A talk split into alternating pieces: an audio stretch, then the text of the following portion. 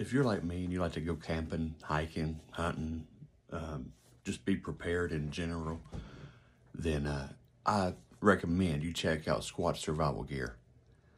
Their packs are 100% made in America. Each component on the packs are American made. It's a veteran owned company out of Texas. Um, it's my buddy Chris. He started this out of personal experience. Um, in his military service, he, he fashioned these packs, you know, off of packs that he used that he had to modify to make them something that uh, is more more convenient, easier to carry, less of a load on your body, and the, let the pack do the work. They're amazing. I own two. I have the uh, the Rock Ape and the Mothman pack. I love them. They're the best bags I've ever had in my life. These bags are bomb proof. I, I I've never seen anything like it. Plus, they're comfortable. When I have them on, I can carry around. I can hike with 25, 30 pounds, and it, it doesn't strain my body.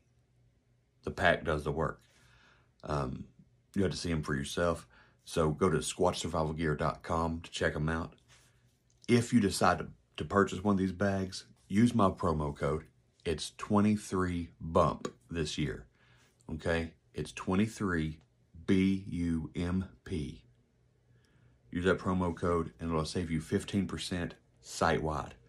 These these are packs of all sizes. You know, if you want something, you know, small everyday carry, or if you want some kind of a go bag, like uh, I'm not coming home bag, he's got them. Check him out, squatchsurvivalgear.com, promo code 23BUMP. Hey there, believers. I know that this episode is a little bit early, um, 14 hours early to be exact. But the reason for that is because I have um, been invited to do a swap cast with Erick Szilagyi from the Uncomfortable podcast. And this is the day and time that he likes to share his show. And so I agreed that I would, you know, I'd take one for the team here and I'd release it a little bit early. It's not that bad, right? So um, when you hear this, when the episode kicks off, it will probably be Erick doing his intro first and then us getting into our conversation. So I hope you enjoy this. Oh, please, please pay pay close attention. I'm not sure exactly when it happens. I, I believe it's around the 45 minute mark. Um, we start having some tech trouble, and then those old familiar EVPs seem to be coming back um, on this episode at least, and maybe you'll hear why. Maybe it's just, uh, you know, maybe it's just, you know, some kind of feedback on on his system, but I don't think so. Um, he spent weeks, weeks, and he had several other people pitching in to help with this to clean this audio up to figure out what's going on here at this certain portion. And um, there's there seems to be definitely something talking something that uh, it wasn't eric and it wasn't me um, and it wasn't invited. In fact um, it's a uh, it might put chills down your spine. So just enjoy the show. Um, stay prayed up. God bless.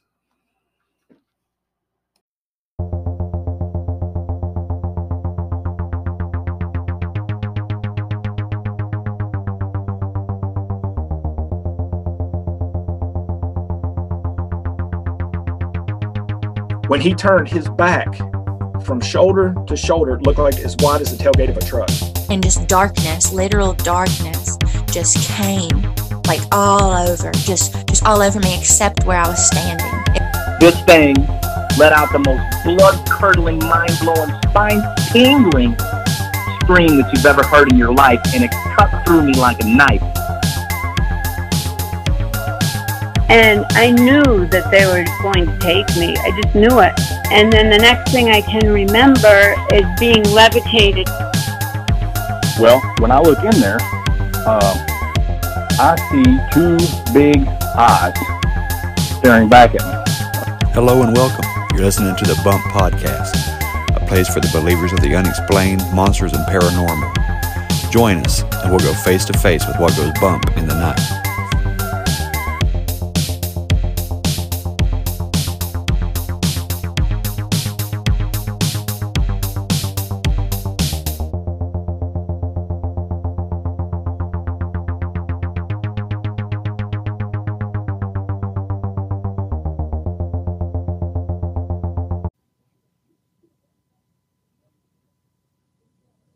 Folks. Well, this is it. I am really excited to bring tonight's guest to you. Um, he has been on my radar for, I want to say, about eight months, maybe nine months. Um, heard the name several times. Uh, took me a while before I got around to listening to it.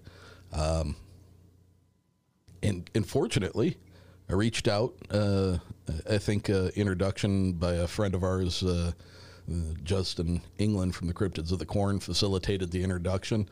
Um, but I reached out to him, and and he was completely uh, without hesitation as far as deciding he wanted to do this with me.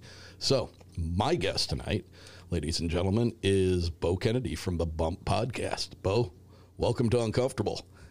Hey, thanks, brother. I, I appreciate the invitation. Uh, thanks for having me on. And since we are sharing this on both worlds, um, my guest tonight is none other than Erick Szilagyi from the Uncomfortable podcast. Uh, like you said, Justin from Cryptids of the Corn, he did a little middleman work for us and uh, put us in contact with each other. And I'm glad he did, man, because I've, I've become a fan of your show. Oh, thank you, sir. I appreciate that, and I am a, a fan of yours as well. Um I like I like the format. I like your. Um, I think you know we, we talked about this some uh, just before we hit record, and uh, the the interesting thing for me is, um, you know, you're you're really out there as far as your faith. Um, Yeah. You know, talking about it and and having it be a part of your um, your bias when you when you are interviewing. Um, I, on the other hand, and I've been criticized for this, um, I tend to keep my my faith out of it because I look at it as one. I guess it even stems back further than that because, like, when I first started doing the show, um, I didn't even put my name in the intro. It was just I'm your host, and that's all I really wanted it to be. I wanted to facilitate the conversation, um, but it wasn't going to be about me. Um, then I had some people start telling me, you really got to start putting your name, you got to associate your name with this, you know. So begrudgingly, I started doing that. Um, but, you know, from my standpoint, uh, like I was telling you earlier, I, I tend to try to not let my faith or my beliefs dictate how how I interview somebody because I don't want them to feel that I've got a preconceived idea of of what they're going to be talking about. Um, you know, and I, I I really like that difference. You know, with the way you do it. Uh, versus the way I do it, I've been accused in one of my in one of my uh, um reviews on Apple Podcast. Um, I was accused of literally hating Christians. And I'm like, first of all, I don't know what episode that would have been that you would have been listening to, uh, but they said it, it comes out uh, in in any of the other shows that I'm on, you know, as a guest. Um, and and I just I, I really I can't. I am the most open minded and uh, non-judgmental persons uh, that you're going to run into, and I just I can't help but the, that thing is really it's it's stuck in my craw. And this is the, second time now that I've talked about it in a in an interview, and it's like I really I I, I want to say you weren't listening to me.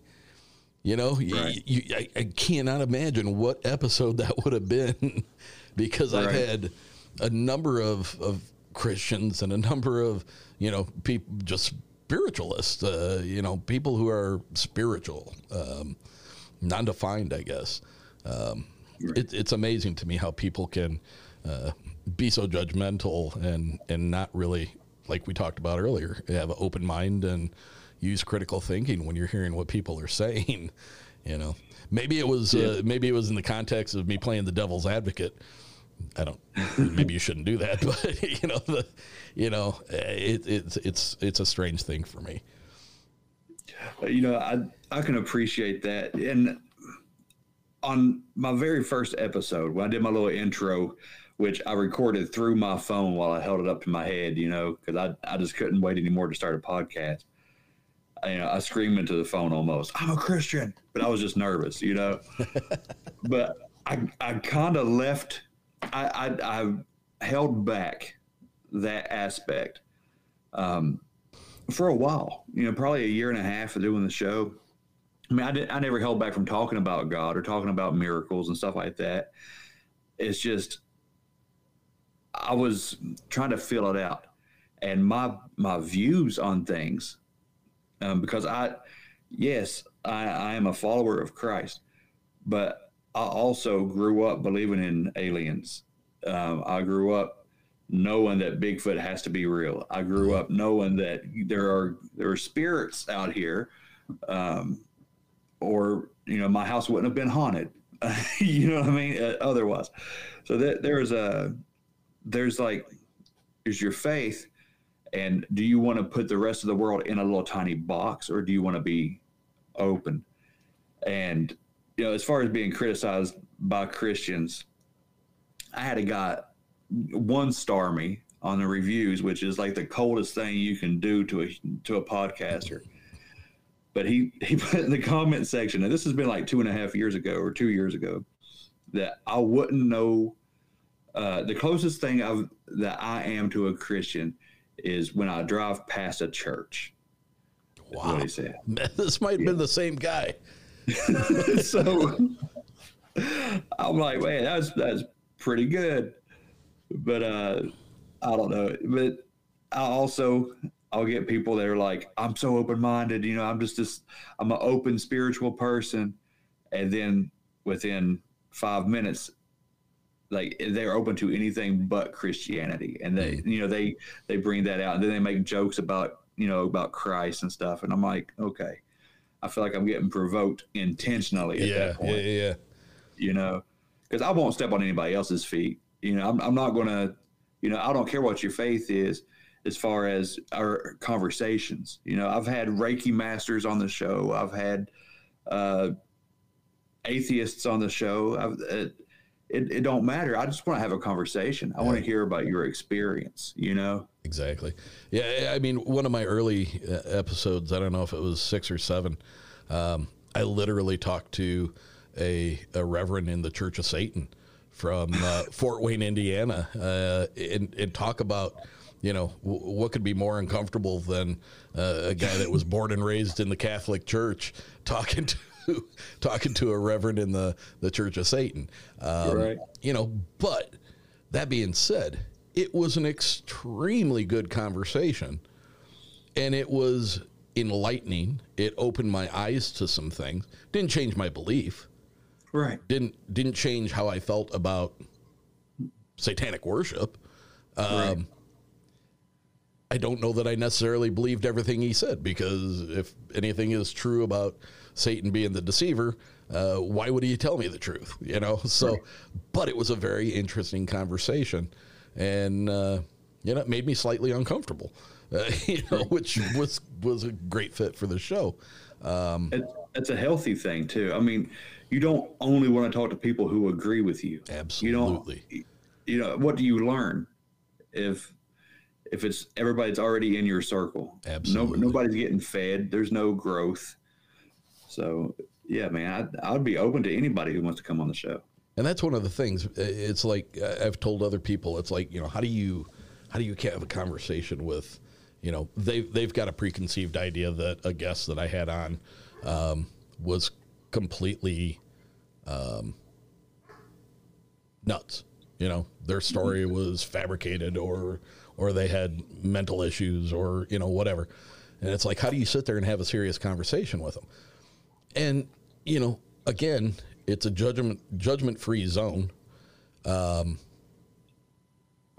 but hearing their story being able to look at something through their perspective and how it affected them doesn't necessarily change my belief, doesn't change uh, necessarily change anything about how I perceive things, but it does allow me to see things through their perspective. And, you know, the next interview that comes around, or the next person that I meet on the street, or the next, uh, you know, person I meet at a conference, and and they have a story, it gives me an extra, it gives me an extra perspective to kind of step out of myself and see it through another another filter. And I, I think that's just been like one of the most positive aspects of of doing what we do. Yep, I, I agree with you, man. It it's helped me. I've come a long way as far as um, my opinions and my outlooks and my views. I have been very malleable over the last three years, and I've I've taken the beating that that would that, that it would take to, to change my shape on things. Um, where I was at when I come into this, as opposed to where I'm at now, I feel like my faith is about the only thing that hasn't changed. Um, you know, my my view of what these these things are that you know we talk about on my show. You know, BUMP stands for Believers of the Unexplained, Monsters, and Paranormal. Uh, most people think it's just bump in the night, but it's an acronym that I've used since I was in the Air Force. You that's know, that's what I assumed it was. Yeah, yeah. I, I, had a little ghost hunting team uh, that we would honestly we would just get drunk and go riding around and look at spooky stuff. Mm. But we uh, so anything that comes on my show is going to be unexplained monsters or, or paranormal activity, and my view of what you know the unexplained is, you know, that what aliens are has changed over the years. My view on Bigfoot has changed over the years. And it's due to talking to people that are outside of uh, my my usual train of thought. You know, I, I love doing this show. I love everything about it. It's it's very it's a very gratifying thing. It is. Um, have you noticed? and and the reason I ask this is because I have. Have you noticed since you since you started doing this show and you've come into contact with now I understand that you know you did some ghost investigations before and you know you had interest in these things that that led you to to doing the show eventually anyway um, as did I but have you noticed kind of a an uptick or a um, maybe that's not the right word. Do you recognize more weird now that you you talk about it so often? Uh, I recognize some things more. Um, the weird, it seems like there's been a lull for me lately on just good strangeness. Um, maybe it's because I'm so open that people that share the Christian faith are predominantly who's been contacting me lately. Um, but I think there is a whole lot of strange going on out there. Um, I think that especially for America, um, I think our eye collectively is turning to to actually look at things that have been going on for seventy five or eighty years. That um, I, I think I said uh, it's it's been going on, but I think the the weird is starting to get more attention now. Uh, I don't know if it's there's an uptick in it or if it's just people are starting to pay attention. I, I agree with you on that, and, and, I guess uh, maybe I didn't ask the question. Oh, I'm as, sorry. As well as I, I should have. Looking back on it now, I, will reword it. Um, when you when you look into the darkness, all right, and I'm not I'm not specifically talking evil, but I'm talking when you look into the dark, the things that go bump in the night. Right. Do you notice or get the feeling that things are looking back at you now, where Oh, yeah. where maybe it didn't before. Yep. Yeah, I think. uh Yeah. yes, and things come to mind when you say that. I don't know if we should save it or we go ahead and jump into things. But uh yeah, and I do I do feel like there are things that once you start poking around, you know, once you start you know digging in, Mhm. things take notice of your curiosity or of your intention I would and they agree. respond. I would agree. It has become it has become very obvious to me that you know, and I guess I used this analogy before. It's like when you go outside and you you're in the complete dark and it takes your eyes a little while to get acclimated to it and then you can start seeing a little bit better. Um I think, you know, like the first part of that statement is where I was for a lot of years in my life. And now that now that I've I've delved into things much deeper, now when my eyes acclimate, I feel that I'm seeing things looking back at me. Oh yeah. I've, I've been Oh, yeah. fortunate that um, I don't really think I've had anything that has been acting on me, but I've been in the I've been in the peripheral of feeling that action. Right. I don't think anything is like directly coming after me or directly acting on me, but I do feel that that presence. I do feel that that is around, and I wonder if it's if it is because of my my inquisitiveness about it. You know, is it um, is it staying away from me because my intent and and what I have in my heart is um, is good and true, and is it just kind of letting me know that it's there? I I, I, don't know. I mean, it's uh,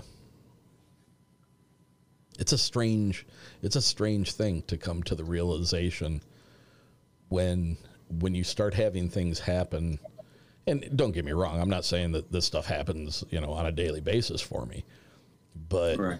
you know there's there's been some things that have been kind of profound and Oh yeah.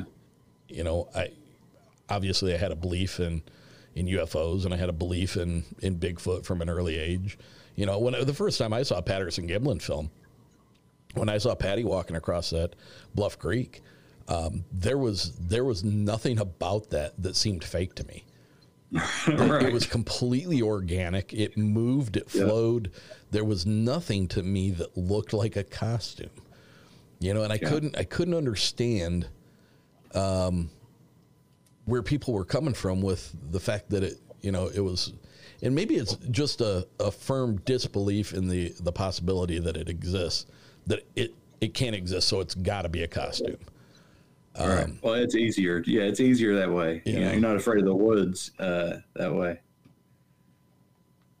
But you know, one thing that you're talking about how you're on the periphery of, of these things.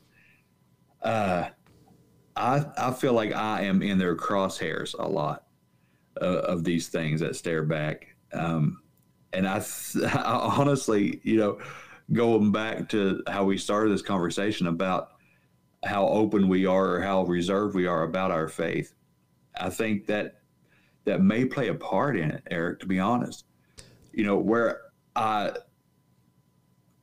I boldly go into it, uh, I think it's I'm not trying to provoke what's on the other side, but it's they want me to shut up. You know, that's I want would like to see me shut up. And where you have managed to to keep that a little closer to the vest, you know, they got you know they got their dog out, but it's still on the leash. You know, they have they That's- haven't. that's a very interesting way of looking at it You know, I, I think it's what's going on here, man, because it is all the time in my world, and it wasn't like that. it wasn't like that three years ago. Yeah. When I started this, you know, when I first started the show, it was, hey, let me come out here and talk about my faith, and let me bring this person on, and we're going to talk about, you know, unclean spirits. We're going to talk about spiritual warfare and demons, and then all of a sudden, I'm start getting EVPs on my recordings. Um, calls drop. I had a glitch that looked like a 1990s TV hit on my screen. Like it went snowy. It had like green bars. Really? Like, yeah, it was really weird. And here I'm talking to somebody on Zoom. You know, it's like weird stuff happens. And it's, it got to the point where I had to break out anointing oil and I anointed all of my equipment, prayed over everything. I pray over a lot of shows before we start, depending on the topic, especially. And everything stopped. Now, I don't know. I don't know why else it would stop unless you know what I mean. Yeah. But I, I think that might be why they haven't necessarily fully noticed you yet. That's Um, very interesting. That's a, what a great perspective. I've I've not looked at it from that standpoint before. Yeah. So hopefully, you know, things keep on behaving for you because it sucks. I'll, I'll be honest, but you know, I I do what would be pretty foolish things. You know, it would be almost the equivalent of walking into the ring with Mike Tyson with no experience in boxing. You know, sometimes you, you get thumped and don't know what what you even did wrong. Right. Um, but man alive, it, it it it quickens you. It helps you learn real fast um, to protect yourself before you get into certain topics. Yeah, that that is a that's a great thing that you bring up because um you know, I've been I've been coached to um not only uh, not only pray about you know keeping the show safe, keeping the the guests, keeping myself, uh, my equipment. You know, I mean, you know as well as I do, this is not a this is not a cheap endeavor. You know, No. if you want to if you want to put a good show, um, there there's a considerable expense to it, and um, but I've also um, I've also had uh, a, a wonderful person in my corner who has uh, taught me the um, the important the importance of uh, bubbling, uh, you know, from the standpoint of you know wh- what a light worker would do, um, Okay. and you know, I mean, essentially, it's the it's the same thing. Um, you're just instead of you know saying the prayer, you're kind of envisioning a uh, a protective realm around you, um, you know, and and the intent behind creating that, and you know, it keeps things out, or at least keeps them at bay. Um, you know, the one, it, and it's funny because I do it on a regular basis um, with most shows. You know, there's a few topics that you know I, I may be talking to an author or something, and uh, I don't really feel the need for it. But um, there was one show not too long ago um, that I really did not. I, I had no expectation of of what was going to be discussed, and uh, a woman brought up the fact that she had been um, basically abused by a incubus, Mm-hmm. and you know it, it was it was strange because she, because she talked about it in a very matter of fact way. Um, you know, naturally, I jumped to "Well, wait a minute, wait. A minute. I mean, that, that's a pretty substantial thing. You know, it, did you end up having to talk to somebody about this? You know, did I mean, what was the process of of getting rid of this thing? And basically, she moved. Um, but you know that that that segment that we talked about, and then there were some other things that you know weren't even related to that. But after we had ended the recording, we continued to have a conversation, and it was on like what we're doing here, um, Right. on video, and I'm looking at my screen, and out of the peripheral of my right eye, just behind my computer screens, I see a black head stick up. Mm-hmm. Just very quickly. But I was like, I noticed it. And I looked back at the screen, and on the screen in their video, I could see a shadow move across her very quickly. And then she says, Wow, what just happened? Did your lights go out or something? Because when she was looking at me through her screen, she saw a flash of light at the same exact time that I saw that head pop up. Yeah. You know, and that was a that was a creepy. I'm not gonna lie, man. That that one it still gives me chills talking about it now. Oh yeah, no that, doubt. That was a that was a creepy and and to have it take place in two places simultaneously, you know, and then not even having to take her word for it. I saw the shadow move across her and and I did see like a flash of light in the screen. But I'll tell you this, when I go back to play it back, I still see the shadow in front of her, but I don't see the flash on me. wow. So whatever it was was happening on on her end as far Yeah. as viewing me. That Yeah. was that was a very strange thing, and uh, and coincidentally, um, prior to that interview, I took no precautions because I thought we were going to be talking pri- primarily about UFO stuff, Right. and after that, giddy up Yeah, every, buddy. every time. don't care what time. don't care what we're talking about. Poodles, I'm bubbling. I'm saying Yeah. it's a prayer. Yeah.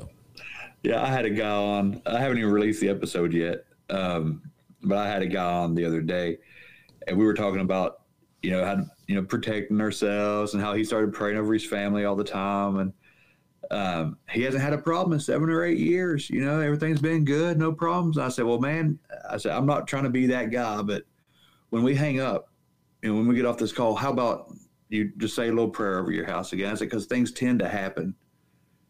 And he was like, "Yeah, yeah, man, that's no problem." And then what? It wasn't two minutes later, his computer just hard crashes, dead, gone. And he sends me an email later on. You know, once he got everything back online, he's like, "I'm praying." Was, yeah, Isn't it isn't it funny though? You know, like you talk about like some tech tech difficulties. You know, um, your video season up, getting weird, uh, snowy. You know, stuff that looks like it's off a 1979 Curtis Mathes uh, TV set that was a piece of furniture in your living room when you were a kid. Right. Um, you know, I've had a number of um, technical difficulties, and you know, I use a RODECaster, and there is a there's a touch screen on that unit. And back during the time when I was uh, um, having having conversations with Joel Thomas, um, the screen on my my RODECaster was literally shaking back and forth. wow, It was it was just you know wiggling back and forth. I've never seen that before. I've never seen it since.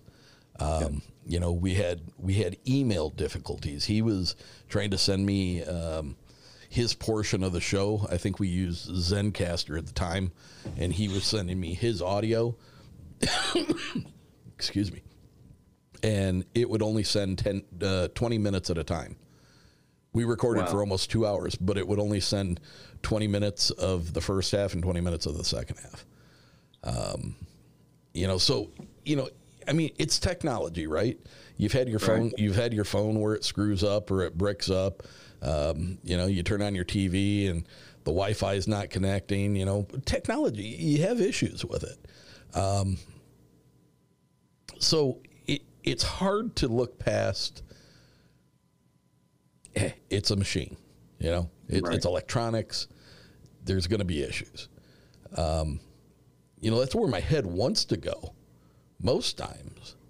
But Right. when you start having it happen consistently, when you're talking about very similar things, you, you know, I can't help but start putting some belief behind something's interfering for a reason.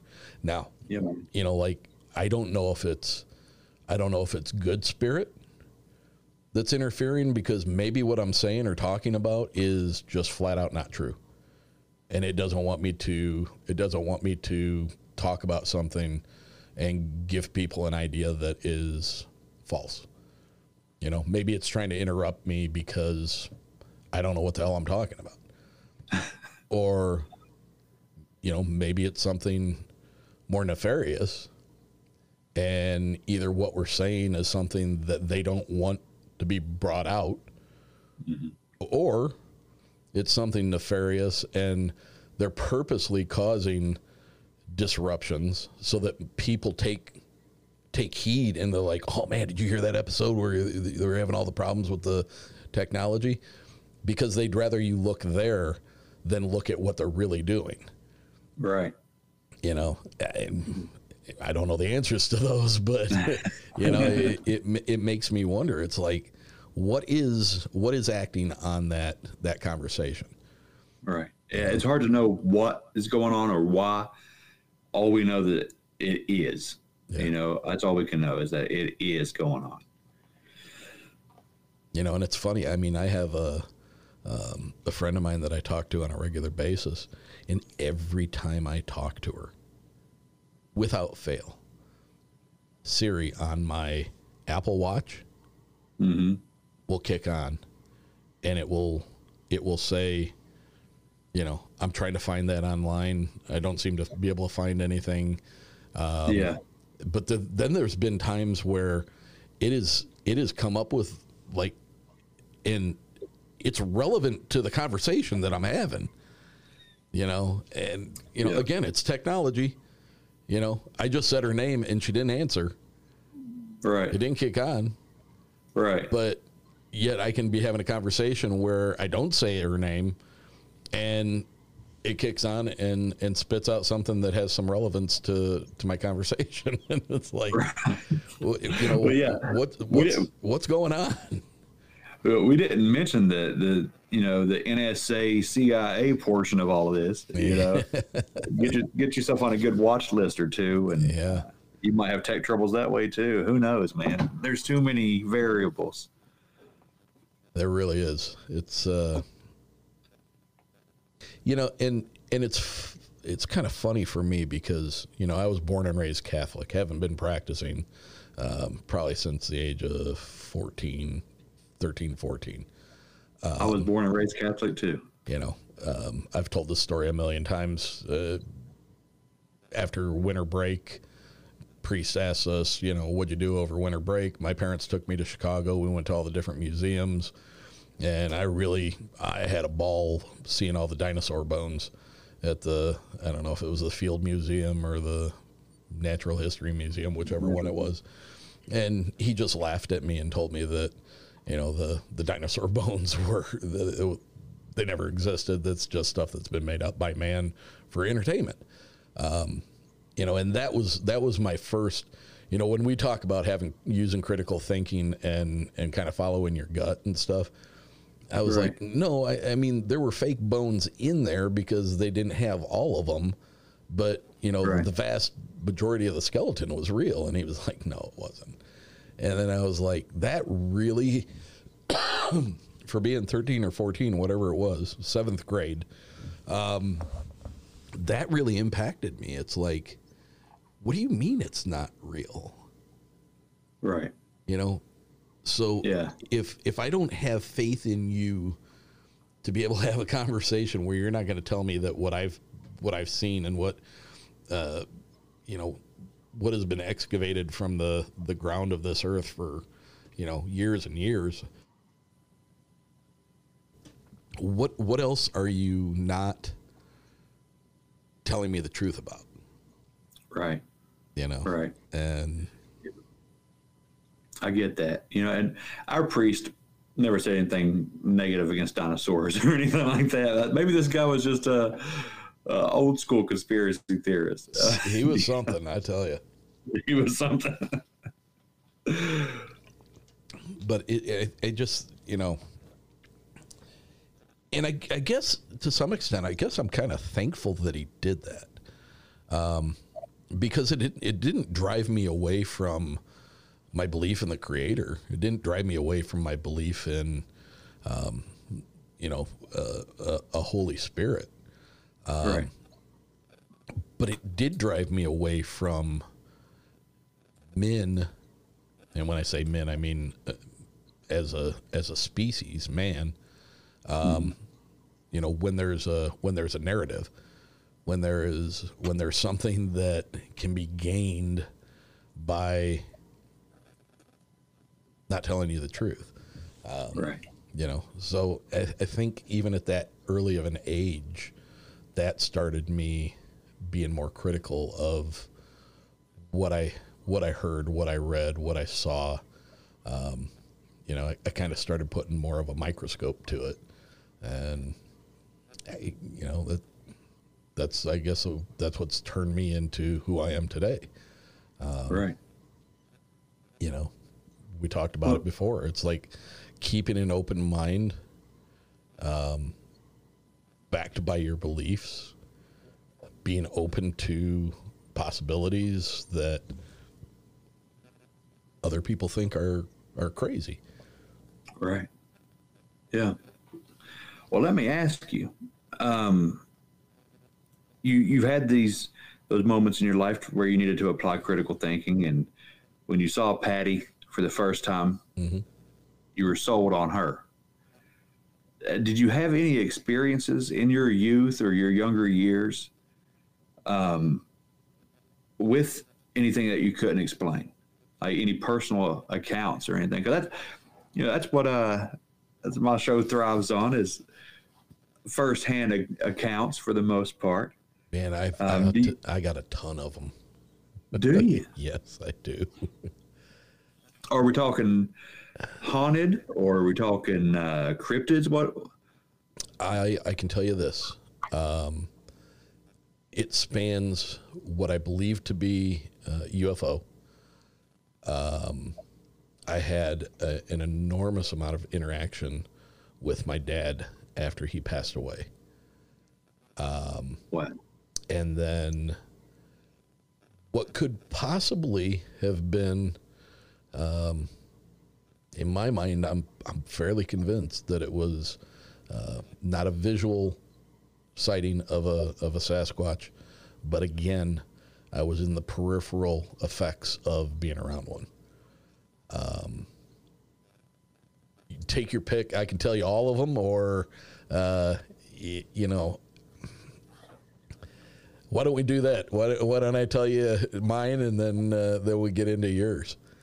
Sure, um, let's do it. So, I think like the first, the first main thing, um, I was about 14. And my parents had built on an addition to their house to house my dad's mom after his dad passed away.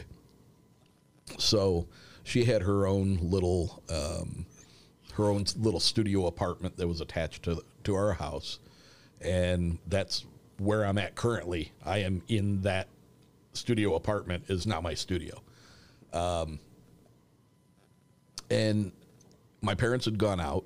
My parents were very overprotective.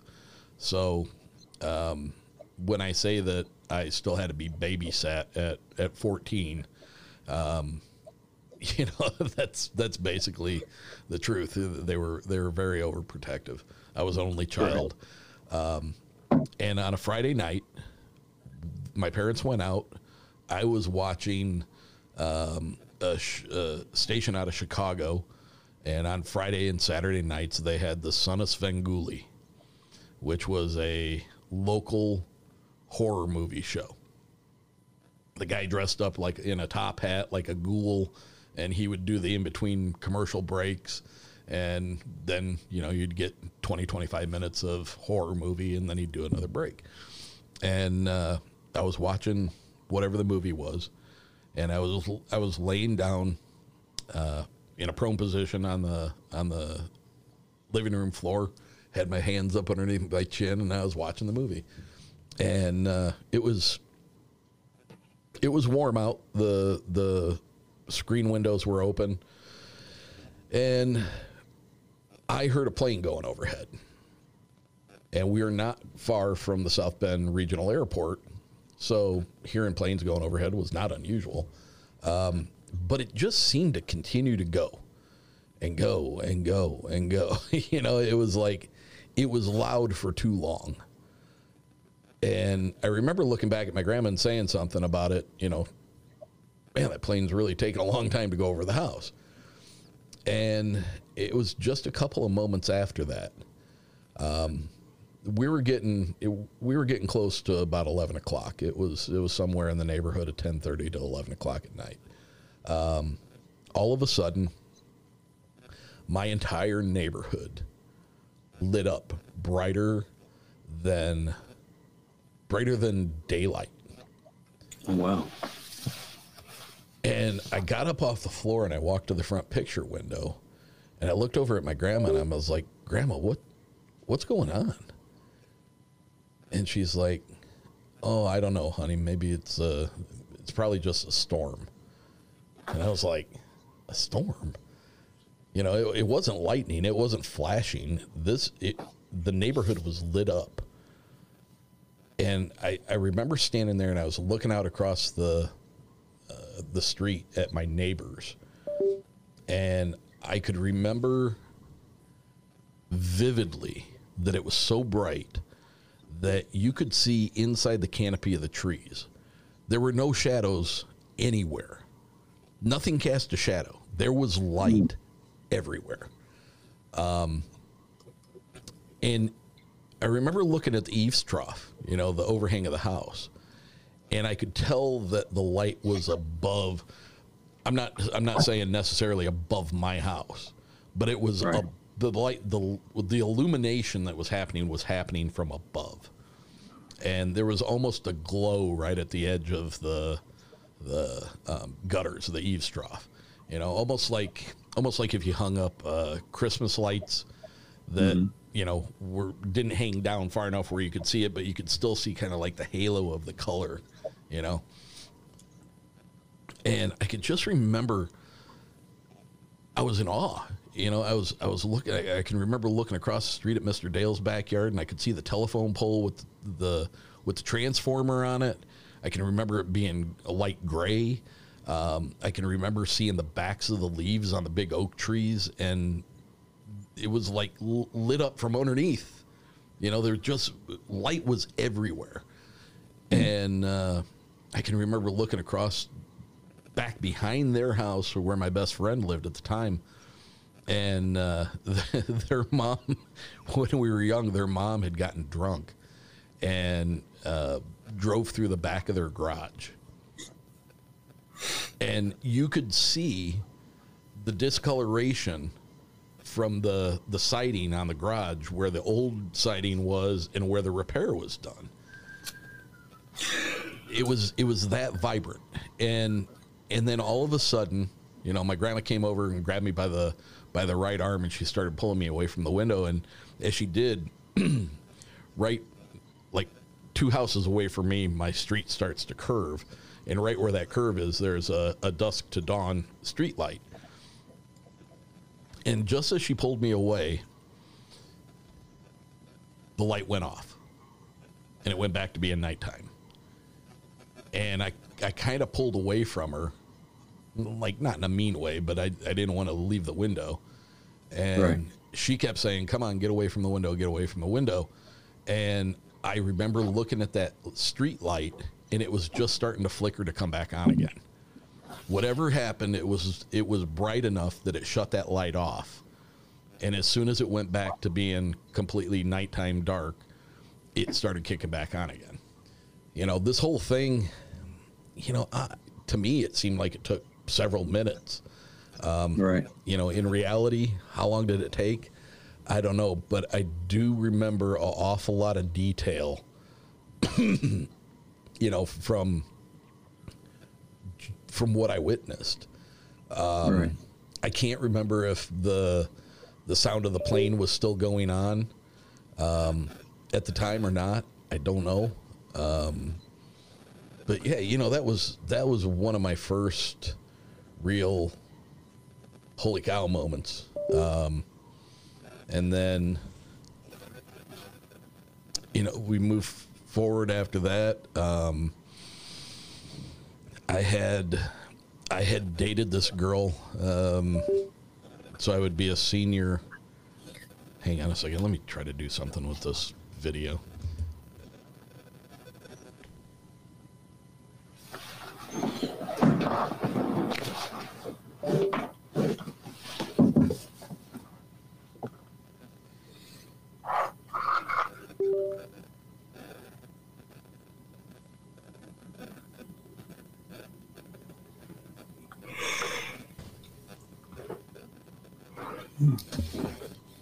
So I was dating this. Uh, I was dating this girl. I was. Uh, I graduated high school as a junior. So it would have been my senior year. She was a senior at a different high school, and uh, she graduated and went down to Southern Indiana for college. And you know, back in the day,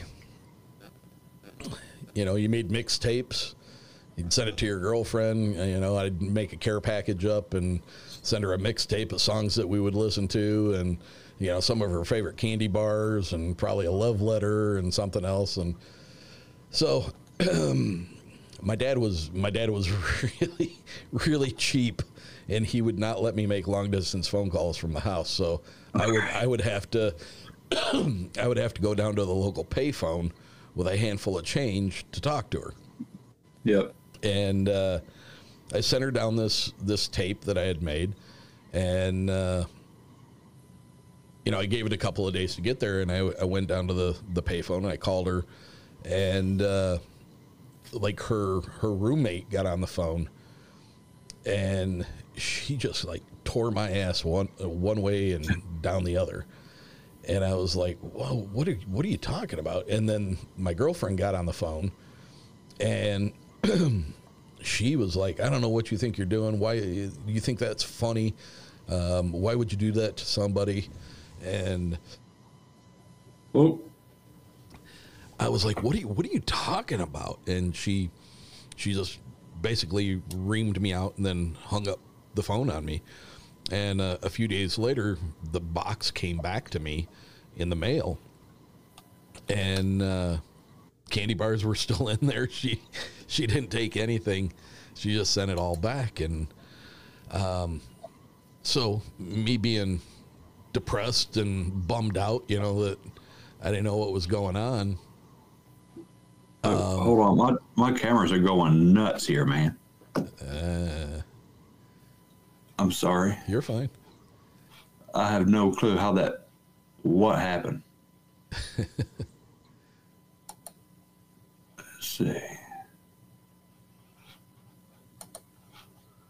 Like nothing's responding. I'm frozen. Let's see.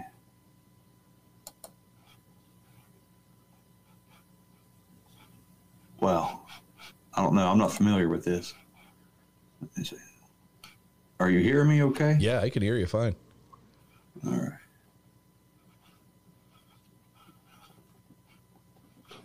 Whatever you had on earlier, uh, just a moment ago, Yeah. I was seeing you from behind your ring light. Yeah, I know. That's what's weird. That's that's like my uh my desktop camera. You know, my my desktop is behind the my podium, my Uh. my tripod. Yeah. Um, no idea why it would switch over to that camera. Let's see. I think I found it here. Let me. Nothing's responding. I'm clicking buttons and nothing's going on here.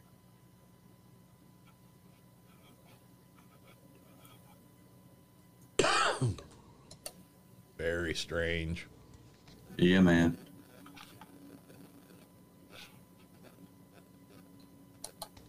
Let me see if that'll work. Aha. There you That go. would do it? Yep. All right. Sorry. Oh, you're fine. So I I get the box back in the mail. Um, all the candy's still in there. The the tape's in there. Uh, the love love letter was opened, uh, but just you know shoved back in there.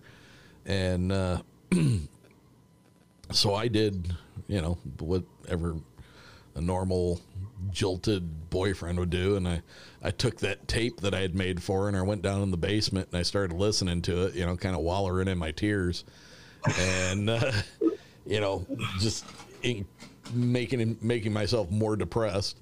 Oh, yeah. Um, and I got through one side, and then I flipped the tape over, and when I did, and it started playing, there was this insane, deep, guttural growl. Hmm. It was just, I mean, it scared the piss out of me. It really did. Hmm. I was like, I had no idea what was what I was listening to, and I listened to it for a couple of minutes, and I mean, I got I got nerved out bad, and I called my buddy Kevin, and I said, "Hey, bud, can you can you come over?" And he came over. I told him what had happened, and then I played that tape for him, and he's like, "You need to tell your dad." And um, so we took the tape upstairs, and I told my dad about it. And the, the thing w- that was weird about it was my dad did not. He, he wasn't like he was quizzical about it. He didn't ask, a bunch of questions. Um, he just kind of took it, and he's like, "You take this out to the end of the driveway and you burn it." And I was like, "What?" And he said, hmm. "Take it to the end of the driveway and burn it." And I was like, that seemed really strange, you know, to to have that response from him. But Yeah. we but we did. We took it outside. We took it down to the end of the curb, and I had gone back into the garage and I got a little Dixie cup, and I had poured a little gasoline for the lawnmower in it, and I poured that gasoline over the. Um, now, here here's where my critical mind starts thinking, looking back on it. It was you had to add oil to the gas, and it was all old lawn boy, so you know the gasoline had a bluish hue to it, right? Because it has oil in it. Right. I took that, and it was maybe a, a quarter of that Dixie cup. I poured it on it. I set it on fire, and Kevin and I stood there and looked. And inside of the orange flames that were coming up, there was a blue upside down cross. Wow. And Kevin, Kevin was a big boy.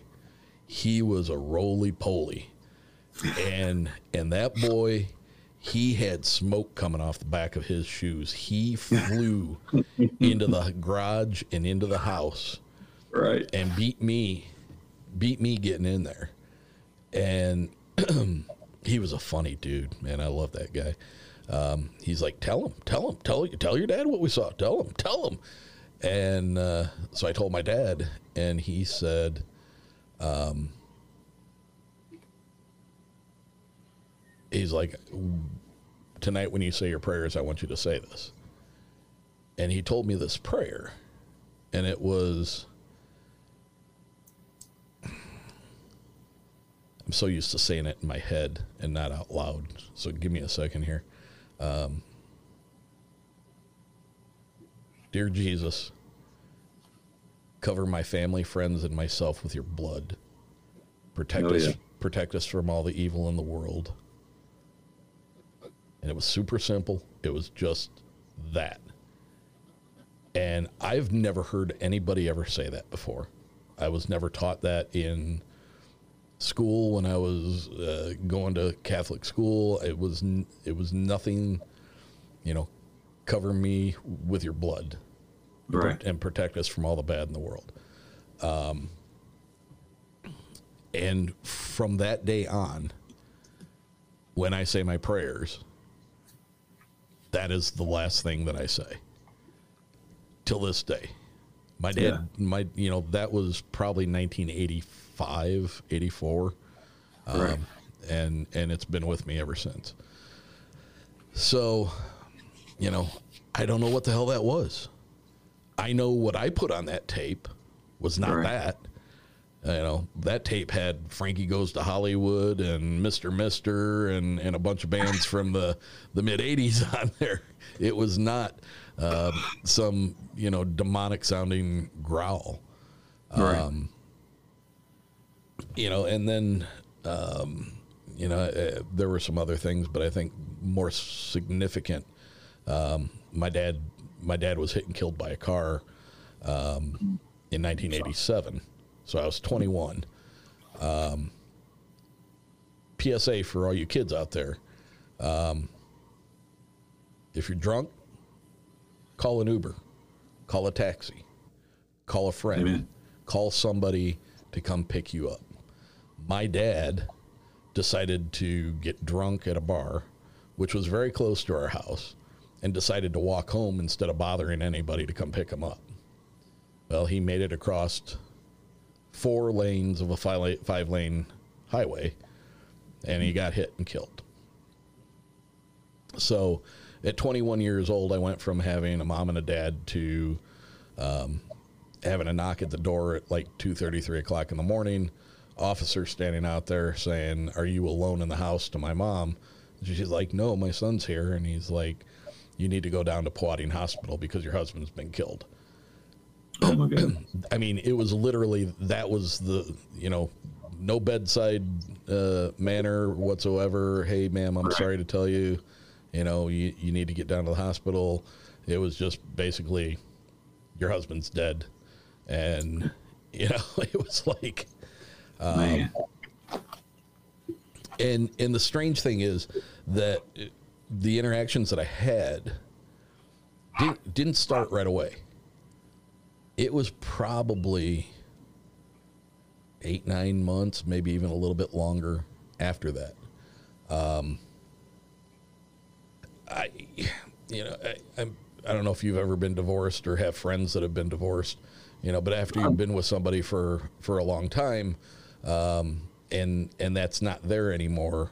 Um, you, you go through a, a little bit of a wild phase where you kind of go sow your oats, you know. Yeah. Um, and that that was something that my my mom had done.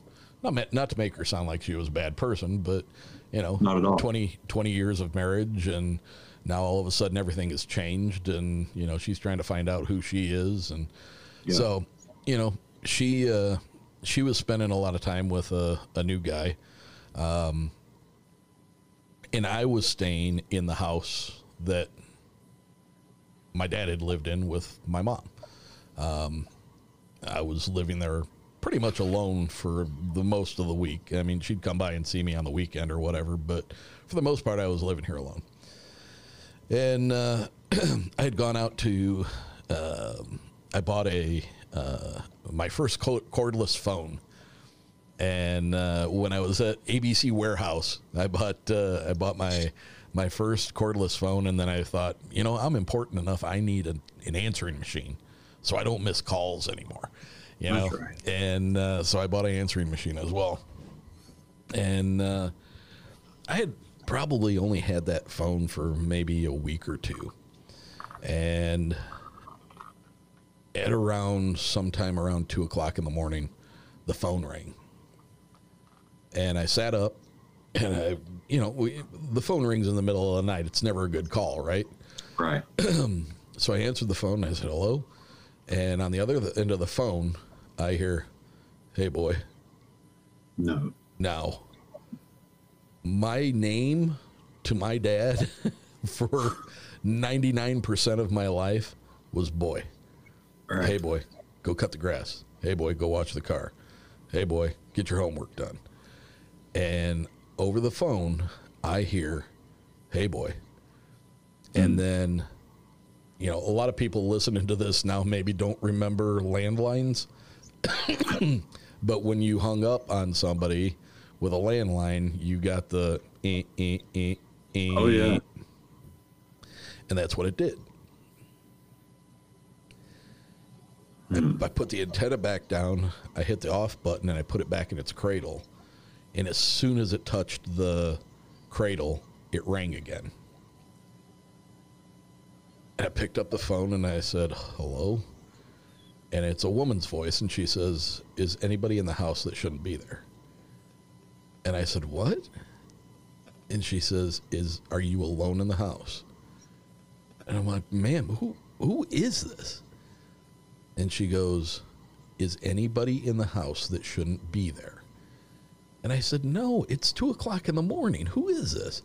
She says, "I'm, you know, Sergeant so and so with the South Bend, uh, St. Joe County Police Department."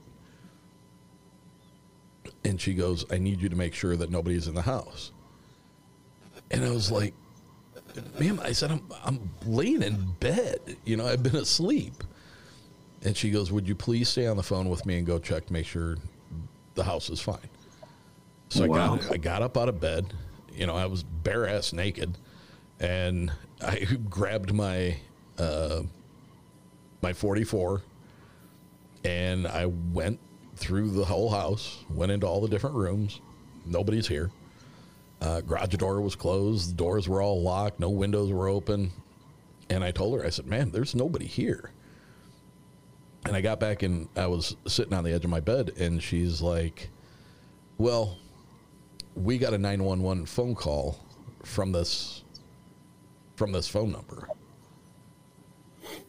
And I was like, "You got a 911 call from this number?"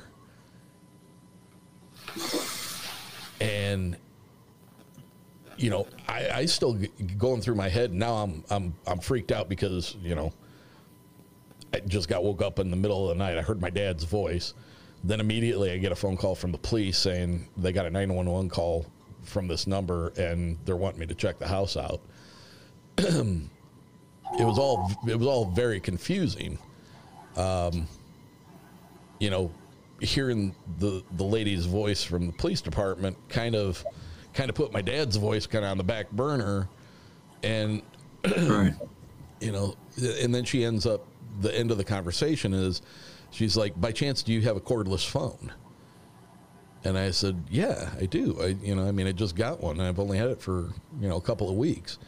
And she said oh well uh, some some cordless phones have been known to um, dial 911 by themselves. And i was like what- you know i mean none of this was making any sense to me. Right. you know, after after it had happened, you know, I, I kind of started thinking, and it's like, so my dad called. I was awake. You know, I when I hung up the phone, I was I was looking around my room. That's it for this week, guys. Thanks for listening.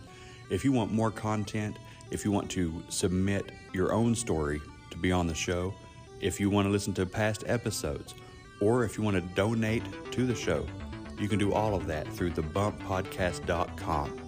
So just go there, um, explore the website, check it all out. If you want to sign up to be a member, it's super cheap. It's just $1.75 a week. You can cancel at any time. Get in on uh, all the, the new, latest, and greatest stuff we have going on. All right. So, again, thanks for listening. I love you. God bless.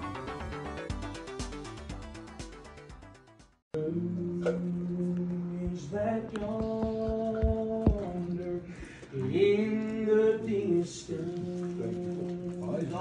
with his garment white and snow with a voice that sounds like thunder walking on the street of gold. His appearance is like lightning. Bless you, Dave. Setting high upon his throne. Ten thousands times ten thousand sanctified. My God, made it home. Glory, glory,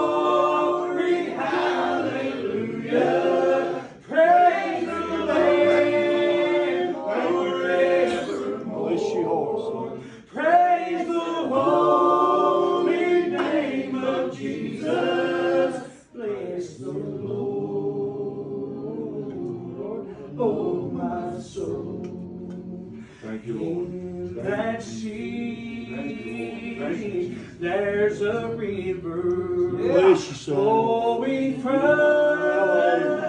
God's holy throne, where the tree of life is blooming, where the hand has not been told. No more tears.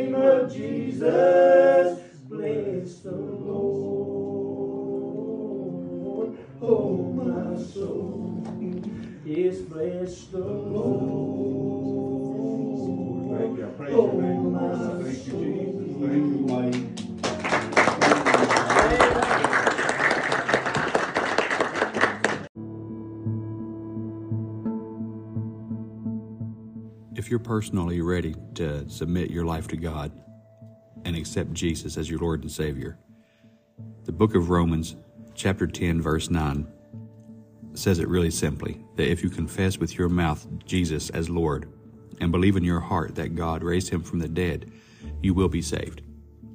It's that simple. To be born again, to start a new life as a child of God, to join God's army, to rise up against the evil forces that you know are all around you. You don't have to do it alone. I love you. Jesus loves you. And may God bless you.